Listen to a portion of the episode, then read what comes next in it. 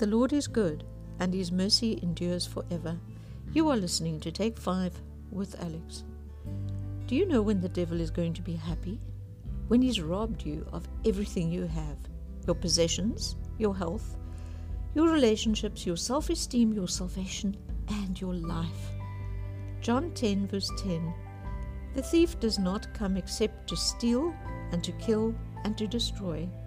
I have come that they may have life, that they have, may have it more abundantly.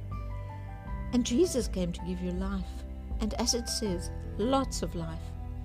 There's a spiritual battle going on for your life.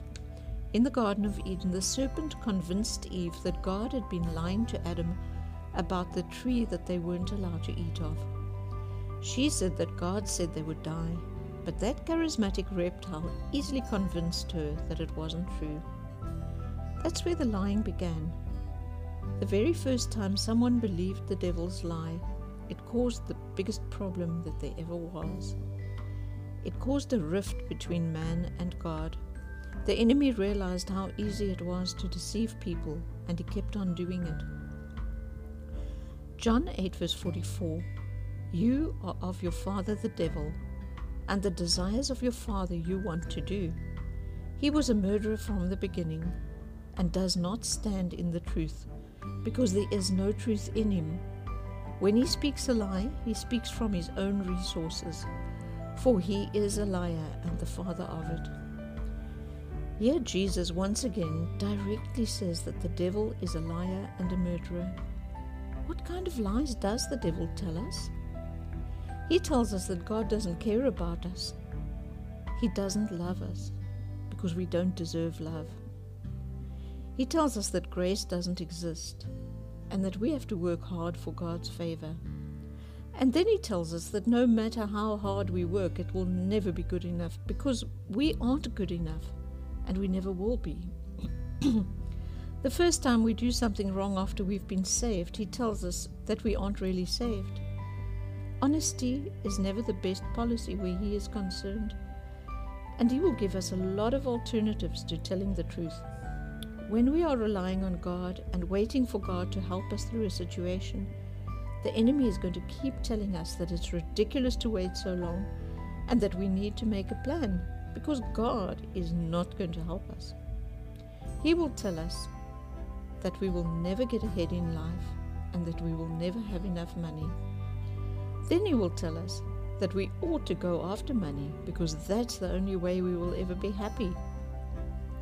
He will tell us that everyone else is right and that we are wrong. The only way to solve all the battles that we are going that, that are going on around us is by taking our own life. And do you know what the really sad part is? We believe a lot of these lies a lot of the time. And we don't just believe them, we tell them to others as though they were the truth. So, what do we need to do to counteract the situation? How do we get our heads and our hearts to believe what is right when circumstances are hard? Firstly, we need to be there for each other. We need to be open and honest and accessible when our brothers and sisters are hurting. 1 Thessalonians 5, verse 14 to 22. Now we exhort you, brethren, warn those who are unruly, comfort the faint hearted, uphold the weak, be patient with all. See that no one renders evil for evil to anyone, but always pursue what is good, both for yourselves and for all. Rejoice always, pray without ceasing, in everything give thanks for this is the will of God in Christ Jesus for you. Do not quench the Spirit. Do not despise prophecies. Test all things. Hold fast to what is good. Abstain from every form of evil. This is excellent advice, and we should do very well to follow it. James 4, verse 7 Therefore submit to God, resist the devil, and he will flee from you. We really need to identify the thoughts that the enemy plants in our minds.